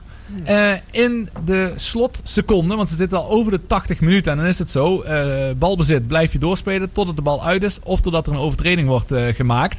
Eh, blijf je doorspelen. En dan eh, doet Frankrijk dus het volgende. Dus moet Frankrijk, ook al staat de klok in het rood, in de extra tijd de try maken. En die try komt er. In de dying seconds van deze wedstrijd weet Dulin de beslissende try te maken. Frankrijk wint met 32 tegen 30. Ja, dat is ook een buzzerbeater. En wat Mhm. gebeurt nu? Doordat Wales verloren heeft. Frankrijk heeft nog een inhaalwedstrijd. Die op de een of andere manier is afgelast. En eh, wanneer zij dit winnen met vier tries te scoren. Dan krijg je een bonuspunt. Dan eindigen ze hoger dan Wales. Dus die try in die allerlaatste seconde. Die eh, dat is tegen Italië Schotland. Tegen Schotland. Schotland, ja. ja. dus ja, je weet het nooit natuurlijk. Nee, maar ze hebben in ieder geval nog een kans. En. Wales moet nu eh, kijken of ze eh, nou, wellicht nog de Six Nations eh, wederom weten te winnen. Maar dat is, daar blijft het spannend tot het allerlaatste. Nou, er is ook nog tennis natuurlijk afgelopen week. Want dat is ook volle, volop bezig. Er waren twee, best wel twee grote toernooien. Wat me opvallend was, Dubai. ATP 500. eh, afmeldingen van Federer onder andere. Die is toch echt weer eh, na die ene week weer even terug... eh, gefloten, min of meer, eh, door zijn lichaam. Die speelt eventjes nog niet. Maar eh, wie speelde daar wel? Die finale. Als, je tegen, als ik naar Gino kijk en ik zeg het was Harris tegen Karatsev in de finale. Dan denk jij ook van, ja, het, Ja, het zal wel. het zal wel, ja. What a way to take it. Aslan Karatsev conquers Dubai in brilliant fashion. Ja, die Karatsev die wint dus Dubai. En dan denk je van ja, dat is heel eh, raar. Maar die Karatsev, dat is wel iemand om in de gaten te houden. Want tijdens de Australian Open, bij zijn debuut, haalde hij meteen de halve finale. En nu, een paar weken later, wint hij meteen zijn eerste grote eh, toernooi. Een jaar geleden, minder dan een jaar geleden, een half jaar geleden, stond hij nog nummer 200. En nu staat hij nummer 27 na de winst in eh, Dubai. Dus eh, als je het hebt over, eh, ja... Als, Zeven, in één wedstrijd 77 plaatsen Nee, hij stond eind vorig, ja, maar hij stond eind vorig jaar stond hij natuurlijk nog rond de 200. Maar na zijn jaar, halve ja. finale in Mhm. Australian Open kwam hij al in de top 50. En nu wint hij dan dit toernooi, waardoor hij ook weer, eh, ja, Mhm. komt hij weer een stuk hoger op de 27e plek. Eh, een eh, meer voor de hand liggende finale was er in Acapulco. Zverev eh, speelt tegen Tsitsipas. Zverev won. Maar wat eigenlijk misschien het meeste is blijven hangen daar, is in de halve finale eh, van Zverev eh, was er een aardbeving tijdens een punt. En het is een heel grappig beeld wat je daar ziet. Want je ziet die spelers eh, spelen. En de lampen beginnen wat te bewegen en te wiebelen. En het publiek begint te rumoeren. Maar die spelers spelen gewoon door. En die hadden het gewoon niet in de gaten. Dus het blijkt dus als jij gewoon aan het rennen en aan het doen bent en alles. En zo gefocust. Heb je gewoon niet in de gaten dat er een aardbeving is. Terwijl het publiek daar wel heel erg van bewust was. Dus dat vond ik wel, vond ik wel een bijzonder, bijzonder momentje dat dat daar gebeurde. Philip, heb jij nog bijzondere sportmomenten? Nee, één ding dat wil ik toch wel even kwijt, want dat stoort me enorm bij voetballen. Ik heb eh RKC Groningen. Heb je op een gegeven moment eh, Bakari, die slinkert zich op een prachtige manier op rechts door de hele verdediging van Groningen. Geeft die bal op de voet van eh, de medespeler. En die hoeft hem maar in te tikken. En dan rent die man weg alsof hij een wereldgoal gemaakt heeft. Zoekt de camera op en loopt langs iedereen door. Daar kan ik me zo enorm eh, over Ja. aan storen. Dat is eh, niet normaal. Ga eerst aan precies. iemand toe die je in de gelegenheid heeft gesteld om, om die bal dan met, met een dictate in te duwen. Moest misschien En- van zijn vrouw direct langs de camera. Ja, hij, die- hij was de camera aan het zoeken. Hij, vond hem ook nog niet meteen. Ja, dus, precies. eh, maar- Ja, ze, ja je- ik voelde hem al aankomen toen je het zegt, want het is iets wat eh, heel vaak gebeurt en waar je zeker aan eh, irriteert. En terecht, Mhm. denk ik inderdaad. Gino, we zijn alweer in de laatste minuut. Het zo snel eh, Het gaat gaat snel, het. ja. Ik wil je hartstikke bedanken voor je komst. Ik jullie ook. eh, vond het leuk om eh, uitgenodigd te worden en wie weet in de toekomst. Ja, eh, zeker. Nog een keer. We gaan eh, in de gaten Ja. houden wat er Mhm. gaat gebeuren bij Leonidas, maar vooral met jou. En of je Ja, nog, eh, wanneer je verder stappen kunt zetten, dan gaan we je zeker nog een keer eh, verder Komt spreken. goed. Ja. Dankjewel. Succes. Dank je. Ja, volgende week zijn we natuurlijk weer. En eh, ik eindig, omdat we nog 40, een half minuutje hebben, met nog een heel leuk nieuwtje. En een zin die ik nooit verwacht had eh, op de radio te gaan zeggen. Want dat was ook wel nieuws afgelopen week. Dus ruzie om sperma. En dat heeft te maken met eh, Totilas. En wie is Totilas? Dat is een van de beste ja. paarden, dressuurpaarden. En dat is mooi, want Kees Visser was zijn eigenaar. En die heeft hem voor 10 miljoen aan Sean Muller verkocht. Maar daarna ging hij minder presteren. Maar gelukkig levert zijn zaad nog wel veel op. want hij is goed voor 2500 dekkingen per jaar. Ja, dat is nogal wat. Ehm, maar nu heeft die visser, die heeft ook een en ander ingevroren. En aangezien het 2500, 3500 euro per portie is, levert dat nog heel veel geld op. Dus die Totilas levert nog zeker zeer veel geld op. Dat tot zover, tot de volgende week. Zie je, je bent nooit te oud, hè? En vakmanschap.